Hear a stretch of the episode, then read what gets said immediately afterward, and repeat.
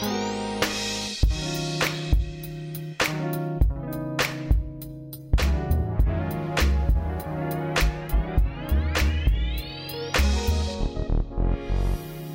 everyone. On this edition of Scouting for Growth, I will be joined by Guillaume Bonnissent, founder and CEO of Quotech, a data provider and technology platform which aims to give access to the very best data sources to insurance practitioners um, and this include executive decision makers, brokers, underwriter directories, and even data scientists. Guillaume has over 20 years of experience in insurance as both an underwriter and a senior executive.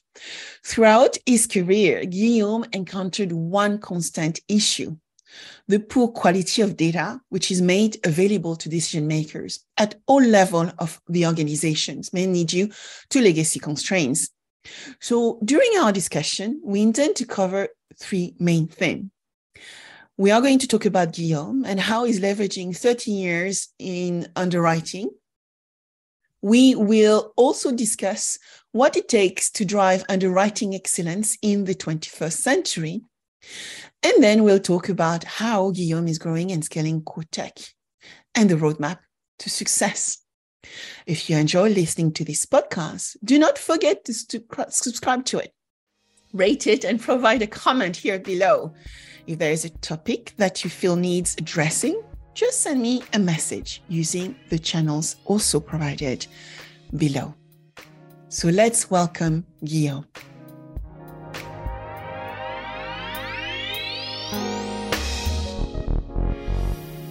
Good morning, Guillaume. Thank you very much for joining me on Scouting for Growth today. Good morning, Sabine. Thank you very much for having me on your excellent podcast. Oh, thank you. You know, I love the fact that you have been in industry for a very long time and now I've moved into entrepreneurship. And I would love for you to tell us who you are, what you do mm-hmm. every day, and what got you from being a corporate professional to becoming an entrepreneur.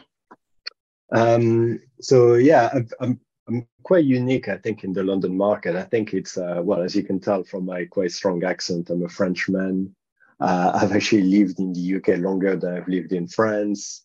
Uh, and uh, I'm a London market underwriter who is now a tech entrepreneur. Uh, I don't think there are many of us who have done that.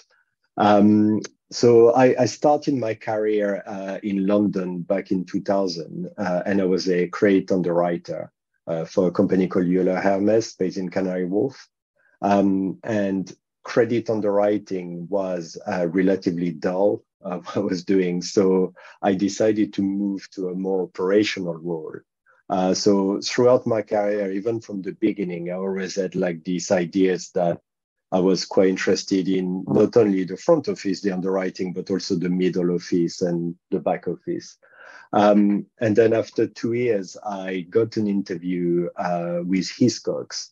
Now, at the time, uh, I had absolutely no idea that Lloyd's uh, of London was not Lloyd's Bank. Uh, I thought a syndicate was a syndicat in French, which is a trade union. Uh, so I thought that the uh, employment agency wanted me to work for the trade union of Lloyd's Bank. Uh, so thankfully, Google already existed. Uh, did a bit of googling and realized that you know Lloyd's was separate. He had an apostrophe, and um, so I moved to Hiscox in 2002 uh, in the operation team of the Lloyd Syndicate. Uh, and uh, spending time in Lloyd's as a 22 year old uh, was amazing. Uh, I realized that actually underwriting could be really fun uh, and really interesting. Uh, so I moved to underwriting. I became a kidnap and ransom underwriter, which is potentially the most interesting line of business that you can do. definitely the one that starts conversation the most. Um, so I worked for Hiscox uh, for 13 years. So having started in operation, moved to um, kidnap and ransom underwriting in London. I set up the uh, kidnap and ransom underwriting offices in Europe, went back to London, uh, insured against piracy because piracy was then very big.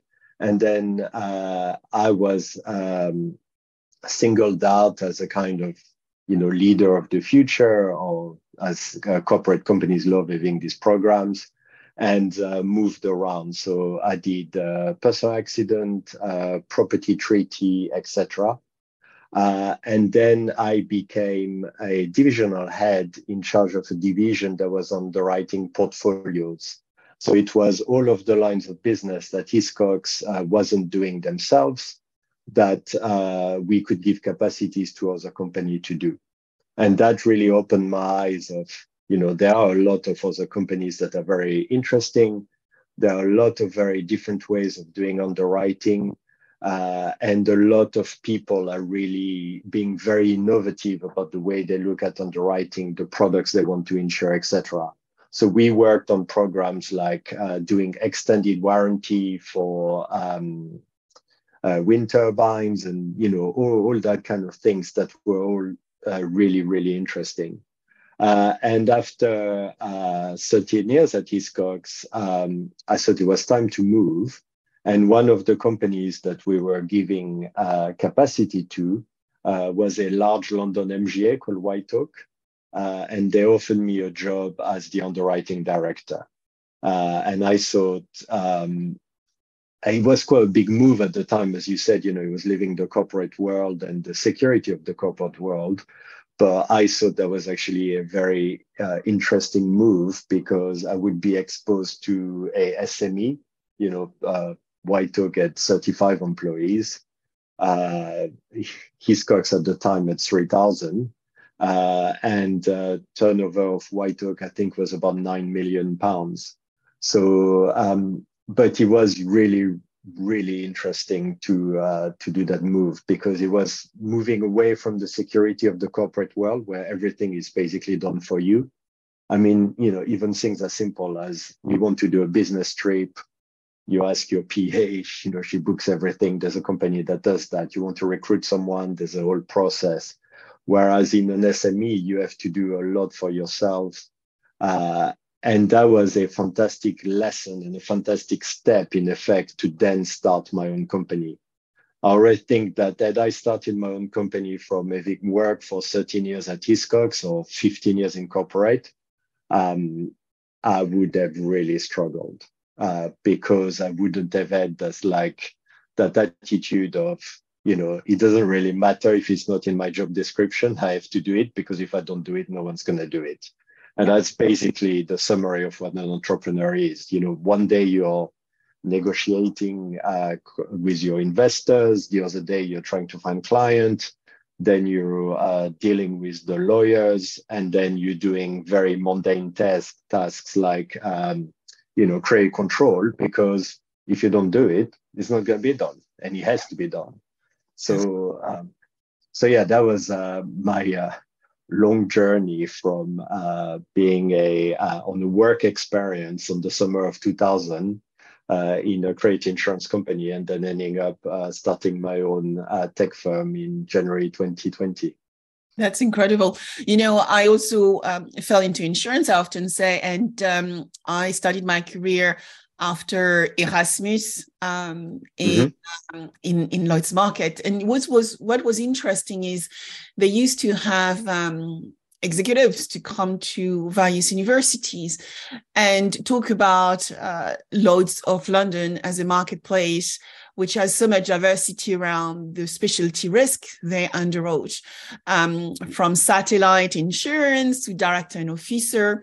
And I ended up working for one of the top brokers at the time and uh, fell into, I would say, the uh, I would say celebrity and fine art team, where you know a lot of the underwriting was for specialty, you know, high net worth, and that was a lot of fun. Uh, and so you realize actually that uh, at the time that insurance is not just about home insurance, car insurance, uh, yeah. and travel, right? There is a lot of complexity in the underwriting and how the market works, how it gives lines, you know, how the market gives lines um, when they take the risk. They don't take always 100% of the risk. They take a chunk of it and then potentially sometime leave some of that risk to uh, the buyer. And so imagine I joined the market in 1997.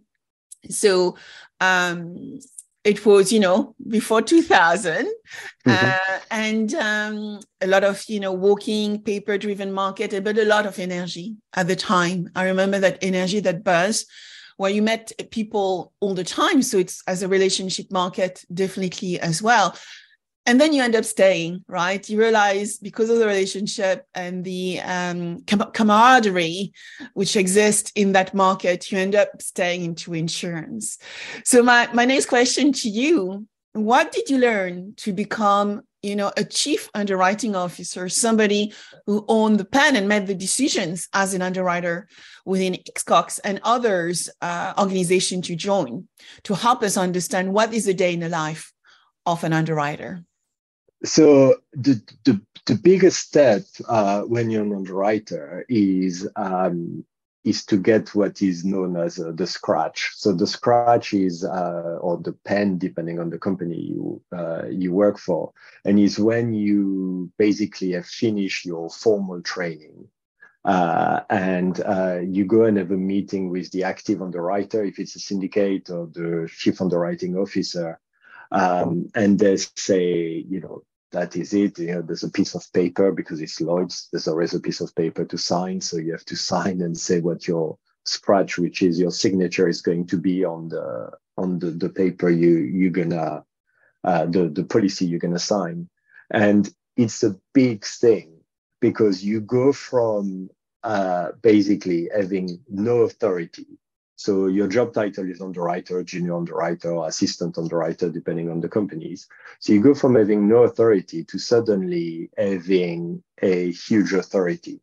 So I remember my authority went from uh, zero to 25 million, which, you know, in, in retrospect, yeah, when you're in your 20s, it's a lot of money. And you, you kind of, I spoke to quite a few friends as well who work in banking, and it was a bit the same. Like you kind of detach yourself to the reality that, you know, your day to day, the money you spend day to day is not the same currency as the, you know, 25 million line that you may put on the risk, even though it's the same thing.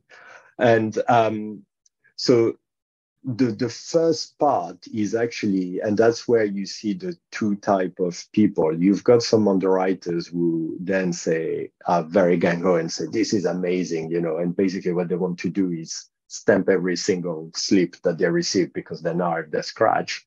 And then you see the others who are like uh, not that it's any better who are so scared that you know they never put their their line down um, so it's it's actually once you receive your scratch that the journey starts because you have to realize what kind of underwriter you are. And an underwriter, you can't be too prudent because if you're too prudent, you're not going to write anything. You're not going to be successful. But at the same time, you you can't be too gung ho and say yes to everything. I mean, the the worst thing is to be known as the underwriters that the brokers will always come to finish their slip because they know that this guy or this girl will always say yes. Um, so it's uh, it's a very interesting journey to know about yourself and also to the the best thing. And I think that's where we're kind of lost with COVID and you know the the Lloyd's market not being as busy as as it used to be I've learned so much from watching other underwriters, like the older underwriters and the way they used to be. And um, it's true that underwriters, some of them used to be a lot ruder to brokers that now you can't do, thankfully, and shouldn't do. Um, but I always found the best underwriters I ever met were the one who were very humble and were not afraid to ask a question and um, so that was one thing is, you know, if you don't know, and even if you think that you should know, it's better to ask the question as an underwriter because, you know, you otherwise you will, uh, if you make assumptions, um, it's the worst thing possible in underwriting. Um, and then the the other part was uh, to get the business because underwriting is a very dual job, especially in Lloyd's. Not only do you have to assess the risk and you have to write a profitable book, but you have to make sure that risks that are profitable come to you. So you both have to be the guy that says, you know, no, I'm not going to write this risk, or you know, I'm going to write it at a price that you broker and your client think is going to be too high.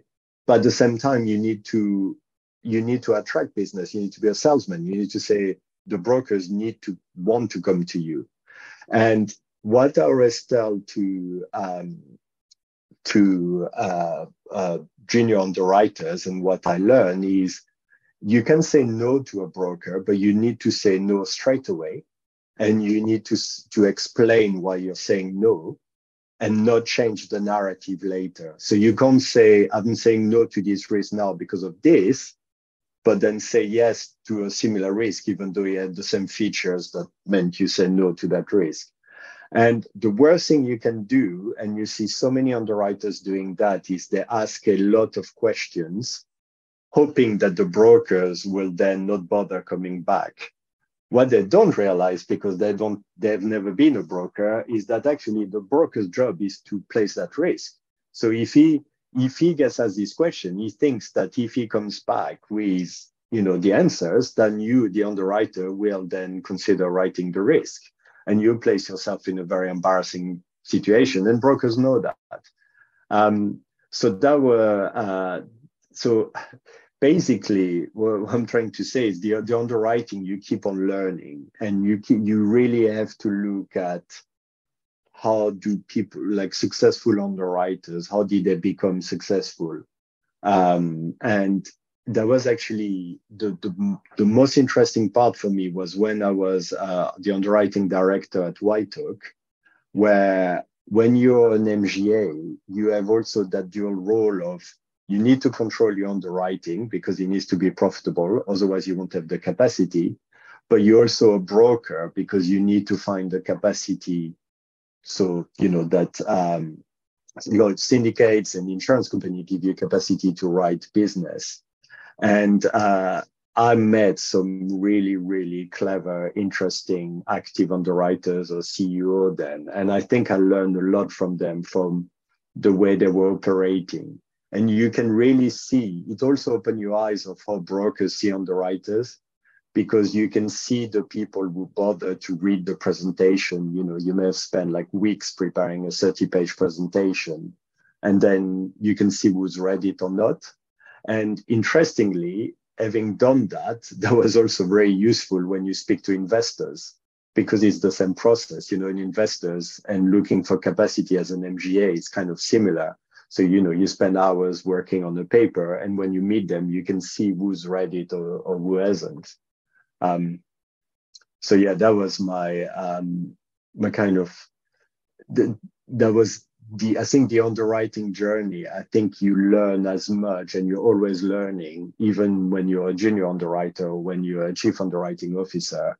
You should always learn, and there's always uh, you know things you can improve definitely. Yeah. So it's interesting because you are highlighting that, you know, to be the right chief underwriting officer or on that underwriting pen, one needs to have high integrity, need to actually manage strong relationships. So you are salesmen too. Uh, you need to treat others very well, particularly when you work in the commercial lines market, which is dependent on the broker channel, an intermediary. Yeah. But you also have to be nice some days and less nice. So when you look at some of the um, more technical skills the underwriter needs to have around making that underwriting choice, what are those? What are the top three for you? The um, it's definitely you cannot be an underwriter if you're not analytical. I mean, I think that's the that's the main thing. And it, that's that's going back and being i'm going a bit uh, on the tangent here but people keep saying like underwriters are going to disappear because of artificial intelligence. I think that's totally wrong. Um, and the, the point of artificial intelligence is that uh, machines are better than human at analysis. That is absolutely right. But machines are still not able to replace uh, humans when it comes to judgment and um, that's exactly so like to give you an analogy when they um, when they introduced artificial intelligence uh, to uh, doctors who were looking at radiography and trying to spot a cancerous tumor, um, the, the AI was much better than uh, the doctors at spotting it. But the best result was when they combined the AI with uh, the doctors. And that's went from 90% to 96% or something like this. And the point is, the, the artificial intelligence of the machines are very good at saying statistically there's a high chance that this is something you should check. And then the humans are much better at knowing if it's actually truly something that is relevant or not. And so it's exactly the same in underwriting. I think what's going to improve and what's really exciting is that uh, and you know the machines can do some analysis and some AI that will say, Mr. Underwriter, we went through this I don't know engineering report that's 120 pages, and we think that you should check this, this, and this. And then the underwriter will be able to make the judgment to say, is that relevant or is that not relevant? And so it's all about underwriting the skills is all about knowing your subject matter and knowing what to look for. Um, it's not gut feel so much because it's experience, yeah. you know, and it's um, so like one of the best underwriters I ever come across was uh, the space underwriter at Hiscox, who used to be um, a space engineer. So he used to actually be involved in building satellites. Uh, a very humble, very, very clever guy. Uh, and he, he used to be so good at because he knows his subject matter so well, he knew exactly what to look for. And he was able to avoid, you know, avoid losses by declining a risk, but also the justification as to why he declined it was the reason why the risk then had a loss. And you think like this is the El Dorado of underwriting. This is brilliant. On the other hand, you know, an underwriter would say, "Oh, I, I did so well in my underwriting because there was no hurricane." You know, as a cat underwriter, you can't avoid hurricane. Like it's it's not the same thing. So I think it's you know the skill is knowing your subject matter uh, and being very analytical, um, and then the the other skill that is kind of lost is having a bigger vision, a vision of the bigger picture. So it's this whole idea of portfolio management, because it's very easy as an underwriter to concentrate only on the one risk that is front of you, but to actually forget that that one risk is part of a bigger portfolio and that you need to make sure that that bigger portfolio is homogeneous and you know balanced and will be profitable so it's it's part of you know part analytical but also part like having this uh, you know just not being solely a trader but being more manager of your own uh, portfolio. So it's interesting because i was i want now to go into talking a bit more about uh, quotech but you know, today I think insurance company must become better underwriters to remain competitive, right? In in a marketplace which is getting more complex, where we actually have access to more data, and that data allows us potentially to make better decision but also to be able to make those decisions faster. And I assume in the underwriting world is also about finding the good risk and being able to underwrite them much quicker at the right price which takes me around some of the subject we already have started to address around underwriting excellence, which is about understanding, pricing, managing the risk, com- minimizing losses for the business, but also at the same time, you mentioned it, find ways to provide capital to good businesses such as MGAs. And then it's always finding that balance between profitability and providing adequate protection to customer, insured, and so on and so forth, while being uh, aware of the complexity which is around us. So tell us, how do you, how you came about um, to build Quotech, and I guess digitizing underwriting in some ways. Mm. So the, the the journey, I mean, that that's something that I always had uh, in the back of my mind. You know, when I started um, underwriting, the first software I was put in front, you you know your mouse was redundant. You had to use the F keys on your keyboard, you know the keys that no one uses anymore, um, and you it was it was making the process very slow. You couldn't record everything. Uh, fast forward to 15 years later, it hadn't really improved much. So the MGA that uh, I was the underwriting for, White Oak used to underwrite uh, US transportation and extended warranty. So they're very, very specialized line of business that have um, huge volume of data, huge volume of risk, um, and a lot of uh, different sources of data where you could enrich the data that was coming in.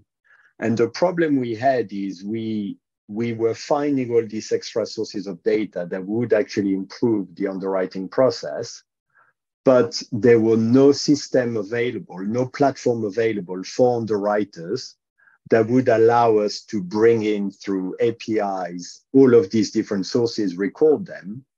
Uh, and the, the point of digitizing is it's not only bringing all these sources to make the underwriting of that risk better at the time you're underwriting it, but also by recording all of the sources of data that the underwriter looked at at the time of underwriting, you can really refine over time your pricing model because then the, uh, the actuaries, instead of making assumptions about what the state of the risk was at the time it was written, they actually would have access to the real data uh, and then they can constantly refine the model, uh, and you could even bring in artificial intelligence into that, et cetera, et cetera. But there's no point talking about artificial intelligence, for instance, till you have digitized the data. Yeah. You know, that, that makes absolutely no sense. So that, that was really like uh, the, the, the premise for me was um, I want a system that is built for underwriters I'm fed up of these legacy systems that, that basically have been built and doing a very good job for the finance function to be able to report about what has been written, etc. But means that you know 90% of underwriters uh, around the world that write P, uh, P&C lines are using spreadsheets.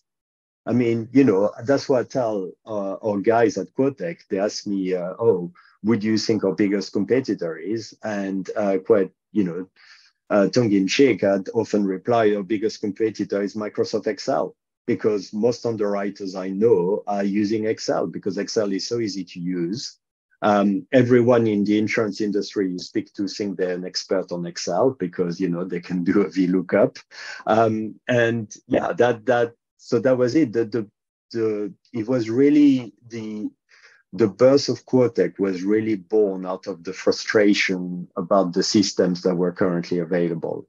Um, and that's that's the gap I identified. And so the idea was first to uh, start uh, my own MGA and use the technology. So for my scenes, uh, I always knew how to code and I've always coded. And I basically uh, did the proof of concept uh, for uh, US directors and officers. Um, and uh, when I started showing the platform to you know ex colleagues and friends in the market, uh, they were like, "Well, actually, we think that um, instead of doing the MGA, you know, it's quite hard to manage the MGA and the tech. We think the tech would actually be of great interest to a lot of MGAs and a lot of insurance companies and, and broking houses. So why don't you start a tech firm? Uh, and that is how uh, I made the uh, crazy move of, you know, I think quite a nice career in underwriting to becoming a, a tech entrepreneur. And what I gather from looking at the capabilities you offer is the main thing is about automating collection analysis of the most relevant data points uh, in each class of business. You provide that for uh, your, your client through Quotech, complete audit trail of the data and decision made, and management of different authority levels, risk appetites, and rating models. And what I found also interesting is you're actually covering a number of stakeholders from the broker to the underwriters to the actuary and accounting manager. So can you tell us how you collaborate and work with this ecosystem of different players across a multitude of companies to help them make better underwriting decisions? Yeah, so it's it's um, it, this is where I think we are very different from other tech firms is because uh, you know because of my background uh, as an underwriter, it is much easier for me to uh, speak to underwriters, to speak to actuaries, to speak to the different stakeholder in companies that we work with, uh, because you know I've worked in the industry for 22 years, so hopefully I kind of know what I'm talking about, but I'm also used to talking to uh, these different stakeholders about their, their work. And, you know, when there are, as you know full well, Sabine, there are a lot of uh, acronyms in the insurance industry. And just that is a massive barrier to entry. You know, Absolutely. when someone, you know, say like, oh, it's the gross gross premium or yeah, the GWP or, you know, the uh, ILR or the uh, IBNR, etc. If you don't actually know what that means, um, it, you people tend to like then you know it's like it's kind of like a sect right? You know you either understand us and you're with us or you don't understand us and you're not with us. So that's um that is how you know we interact. So it's basically because of my experience and the idea of growing the company um, as we're growing the people that are product or client facing mm-hmm. uh, we want them to have insurance experience Whereas the people who are uh, building, so all of the developers, we don't want them to have uh, insurance experience because um, we want them to know about what needs to be built from an insurance point of view, from what we tell them. But we know also that we need insurance experience to know, you know, what needs to be built and to translate what our clients that we're talking to are telling us that they want. Um, so, and then when we the, the, the way we sell our product it works always much better if we're talking to underwriters because the Quotech was born out of frustration or you know my personal frustration but i know it's a frustration that's shared by many other underwriters in the market. Um, it is much easier to sell the narrative of what we're trying to do and to tell the story of Quotech to people who, uh, who share the same frustration because they're like, yeah, that makes total sense. Mm-hmm. And I always remember the um, the you know as as an entrepreneur, apart if you're totally uh, delusional, you always have the like, you know, am I doing the right thing? Is my company actually solving the problem that I think it is? And you know, you're always constantly like it's it's not being anxious or i think it's totally normal but thinking like you know is it is it right or not? And uh, one of the first time i felt like okay i think we're going somewhere is when i was doing a demo to a rather large company and someone rather senior said yeah i can totally see that this platform was built by someone who you know by an ex underwriter uh, someone you know who knows the industry and then it's kind of like you know you, you pat yourself on the back because you're like that's exactly what we're trying to do. You know we're trying to we are the first users of the platform.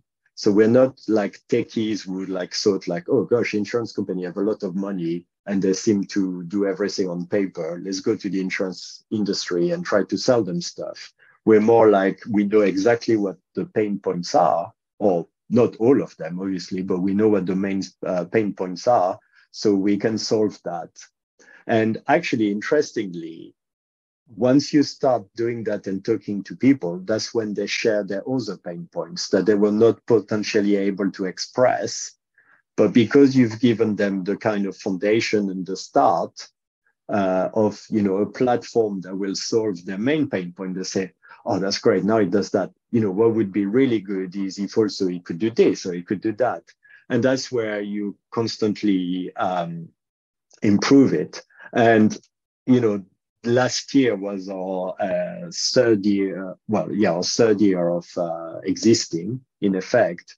And uh, what was great is we now have enough clients that um, are using the platform every day and we're starting to get feedback and ideas that don't solely come from me. Uh, which is a great thing because it's coming from clients. And for me it's great because i look at this as like gosh you know i never thought of that. That's a brilliant idea.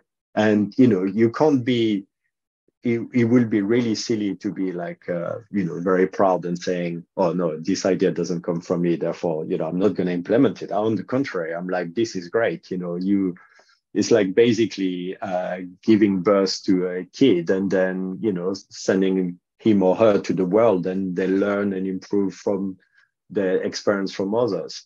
Um, so yeah that that's the that's the way we uh, we interact. I'm, i don't know if i totally answered your question but that's, that's, that's the way we interact with clients. It's good particularly in the fact that um, one key thing is market is evolving and not staying still. And uh, being able to be adaptable you know you are leveraging your corporate learning to build a platform which is understood by underwriter, built by one underwriter himself is, I think, very powerful. It is true. I don't often see many uh, underwriters actually becoming entrepreneurs. And I think we need more of those because there are platforms out there which are definitely looking for uh, individuals with your uh, underwriting acumen to make sure that those platforms are built in the right way. One question which came to mind whilst you were talking is that first, you know, getting customer feedback, underwriter feedback, I think it's part of the entrepreneurial way. Lean startup methodology you know you're testing iterating and that comes from the user at the end of the day regardless what that user is. And it allows us to build better product and services, which is aligned to that customer need, which takes me to the fact that the world is changing again. You know, we talk about sustainability, supply chain risk, urban risk, cybersecurity, digital risk. So what does that mean for the future of underwriting when we look at all those new risk uh, areas which have not been underwriting written for, and so therefore need probably new practices, new data points to actually make yeah decisions. In that's um, it's it's really really interesting from an underwriting point of view because um, so it goes back to um, when you meet an underwriter, they will tell you that the line of business they do is very different from every other line of business that have ever been done in insurance or will ever been done. And then they will tell you that the way they underwrite is very different from the way all their peers underwrite. Both of these statements are mainly wrong. Um, you know, the, the idea of underwriting is actually um, it's the, the pricing and the rating is not as important as the risk selection and defining your risk appetite. And then uh, the way people underwrite, it basically, if you take every single line of business in the London market and you went back to Woo Train Woo, if you went back up, I think it will be for every line of business, one or two people that he goes back to that have trained basically everyone else. And because the, the methodology has to be quite similar. So when you've got a new risk, what you've got to understand is what data can I look at? Is there any historical data?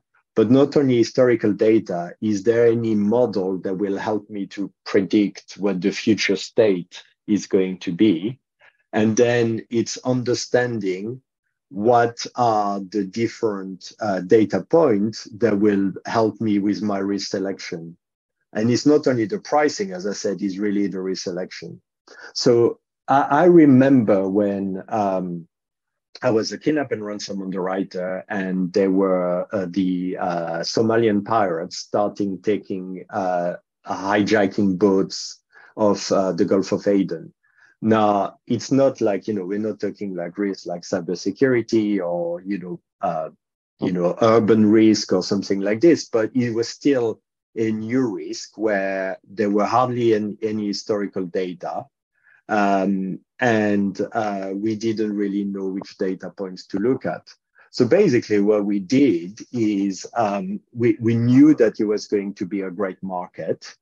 uh, and that we needed to be involved. And also because at the time at because we were a worldwide leader in kidnap and ransom, we couldn't really shut our doors and saying, no, we're not going to underwrite piracy because every, every broker was coming to us with piracy inquiries. So we spoke to a lot of people about, you know, what are the vessels that are the most likely to be hijacked, uh, learn a lot about the Somalian pirates, their modus operandi, what they had, etc. And we came out with, uh, in this most simplistic way, I mean, the, the rating model was a bit more complex, but two data points that will make a risk insurable or uninsurable. Speed of the vessel, because if the speed was more than 12 knots, then the vessels could go quicker than the skiffs used by the Somalian pirates. And uh, the height of the freeboard. The freeboard is the distance between the water and the lowest point of the deck. If the freeboard was more than four meters, then uh, the vessel was very unlikely to be hijacked. The reason why four meters is because the ladders that the pirates were carrying on their skiffs were four meters high. So if you had something that was more than four meters, it was nearly impossible for them to climb on top. And so, you know, it doesn't have to be, what I'm trying to say is it doesn't have to be super complex, you know, what you're looking at. It just like these data points just have to be something that you can collect easily. Now, the beauty for vessels is that the speed and uh, the freeboards are recorded uh, on all vessels. And then you need to learn also that there are two type of freeboards because there's the freeboard when the vessel is empty and the freeboard when the vessel is full, because obviously when it's heavier, the freeboard is lower. Um, so that and that allowed us to write, I think it was crazy. We wrote like in six months, $40 million at a loss ratio of 5% or something like this. It, it was like incredible times but it's all to do with like knowing the subject matter and finding these um, you know the, the the right elements so obviously it's much harder for cyber insurance uh, it will be much harder for urban risk but there are models that that exists like this and um, one of the company that uh, we resell the data of because you know Quotech is both a software provider and a data resell company um, it's a company called Disaster Aware Enterprise, and the data they uh, they use is um, is uh, uh, done and collated by something called the Pacific Disaster Center. The Pacific Disaster Center is um, funded by the federal government, and uh, their main client are the U.S. federal government, all the federal agencies, uh, Army, Navy, uh, the space uh, agency, NASA. Um, they also uh, have the UN as a client, 67 countries from the UN. And they started selling this data to companies. And what they are, they're early warning system of um, risk that uh, are likely to happen or have happened. So to give you an idea, there was an earthquake about two years ago in Haiti, within three minutes, there was a report on the Oval Office uh, explaining the what the earthquake was, uh, what was the magnitude of the earthquake, uh, the uh, the population exposed, how many people were exposed to it, and also uh, the cost of the infrastructure and habitation uh, that were exposed to it. And what they do, this the Pacific Disaster Center, is they also work on the impact of climate change. So they work with NASA and they work with uh, Stanford and Harvard and other uh, universities. And they've basically used their own database of historical data and uh, you know the the database on population, on everything, all of their algorithm. And they've done it with everything that NASA is saying about like a rising sea level, etc to make a picture of every square inch of Earth and like how much of it will be under sea um, seawater in 2050. Now, so what I'm trying to say is all of that data exists. You know, I think sometimes insurance is too blinkered. You know, people in insurance are not trying to look for you know that data. Like for instance, disaster enterprise, we are an exclusive reseller in the insurance industry because you know I found them because I was looking for it, and I find it extraordinary that no one else in the insurance industry, you know, came across them and is using them, and everyone is using you know models that look at like past hurricanes and past flooding. But that has no indication of what's going to happen in the past. I mean like you know the world is changing so rapidly. Um, i mean as a funny anecdote when uh, the pacific disaster center showed me what um, the caribbean will look like and especially the bahamas in 2050 uh, my plan of uh, selling Quotech and retiring in the Caribbean was suddenly thrown out of the window, unfortunately. And, and you know, it, it, I mean, it's quite scary, like actually the, the rising sea levels and uh, the increase of flood. But all of this, you know, all of that data, everything that's required is there. I mean, you know, there is, so that that's one thing. And I think also the mistake that um, some underwriters make is they think that the model has to be exact. You know, no model is exact, it's just an indication. Like, you know, be it a business plan that you give, a financial model that you give to investors, a model to underwrite. It's not exact, but you need to start somewhere on something that actually makes sense and that, that you can keep on improving. Yeah. So you know, going back to piracy, um, we had one of the loss we had was a car carrier. Now, car carriers are both super fast and have super high freeboard. So we're like, how did that happen? Like, you know, how did they even go in? Is because one of the doors, so if you look at the car carrier, it looks like a building. Mm-hmm. One of the doors that was three meter from the water hadn't been closed down and was like flapping in the wind the pirate saw that, went for it, put it in and entered the vessel through that. So, you know, it meant, does that mean that our model wasn't exact? Well, yes and no. Uh, it was exact because actually, had the door been closed, you know, we wouldn't have had a loss. But the point of insurance is you still need to be there to pay for these cases that are out of, you know, the ordinary. You can't you can't build a product that will guarantee zero loss. One, you'd be in trouble with the FCA, but also how are you going to sell it? You know, yeah. it needs to be there to cover the cases that fall outside of it. And I think that's that's one of the issue of some underwriters. You know, they'd love to write cyber insurance, for instance, if they were guaranteed not to have any loss. But then you're like, but that's not the point of insurance. Absolutely. You know that.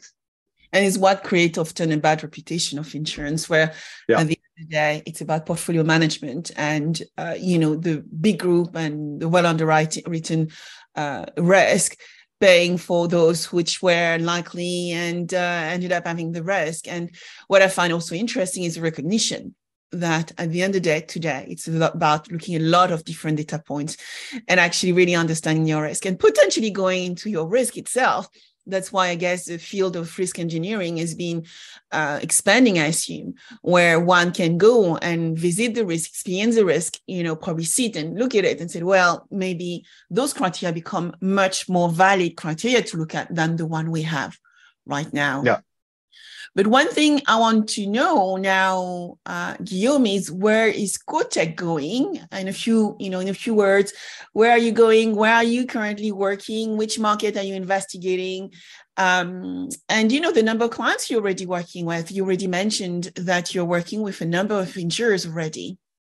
So, um, so where are we going? Uh, as I said, there's no perfect financial model, so I, am taking a crystal ball. Uh, but no, we at the moment we uh, we solely have clients in the London insurance market, um, and this is a fantastic thing that we have, as you know full well, Sabine. Is you know by working in London in the insurance industry, we are in the center of it like there is not a single international insurance company or insurance company that is not uh, in London. Um, the future for us will definitely be to go to the US uh, and Europe and Australia and potentially South Africa. Um, but we're really concentrating on London uh, at the moment. And by London, I mean uh, the UK.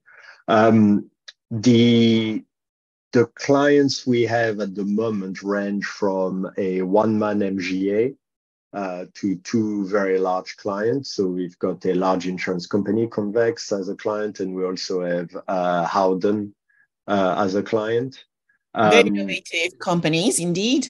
Yeah. So you know, it's a wide range. And also, what I really did want to do was to specialize in one line of business, because I truly believe that you know if you you need what we want to do is to give the tools to as many underwriters and brokers as possible to be able to do their job better and more efficiently. And um, I, I don't think you need to specialize in uh, some lines of business.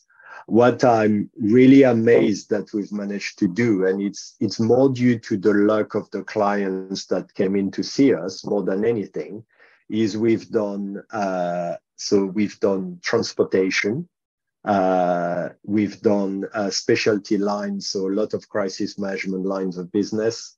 Uh, so kidnap and ransom, uh, personal accident, terrorism, active assailant, all that kind of uh, lines.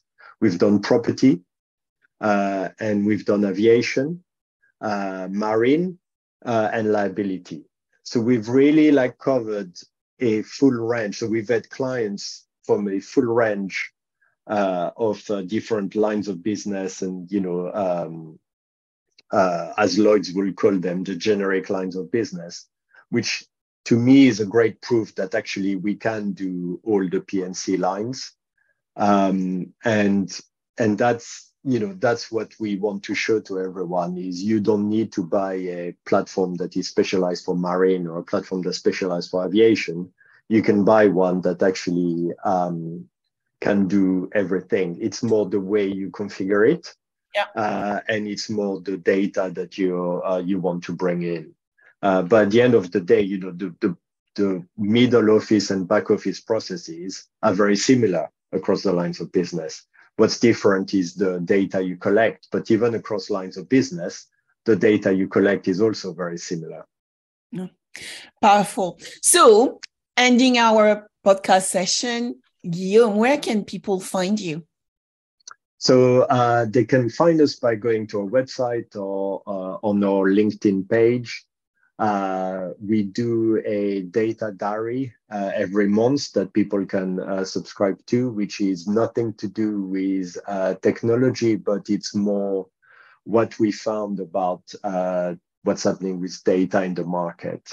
I mean, I think our conversation was clear that you know for us, data is the most important thing in insurance.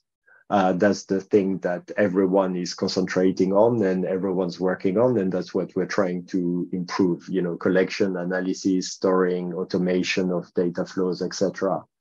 Um, and otherwise, um, my contact details on LinkedIn, uh, and uh, you can find me at guillaume at quotech.io. Wonderful. So, merci beaucoup, Guillaume Bonnissent. And um, Merci Sabine. The plaisir le mien. And uh, we look forward to getting some updates as to how Quotech is doing. Thank I'm you. Look, looking forward to coming back. Thank you.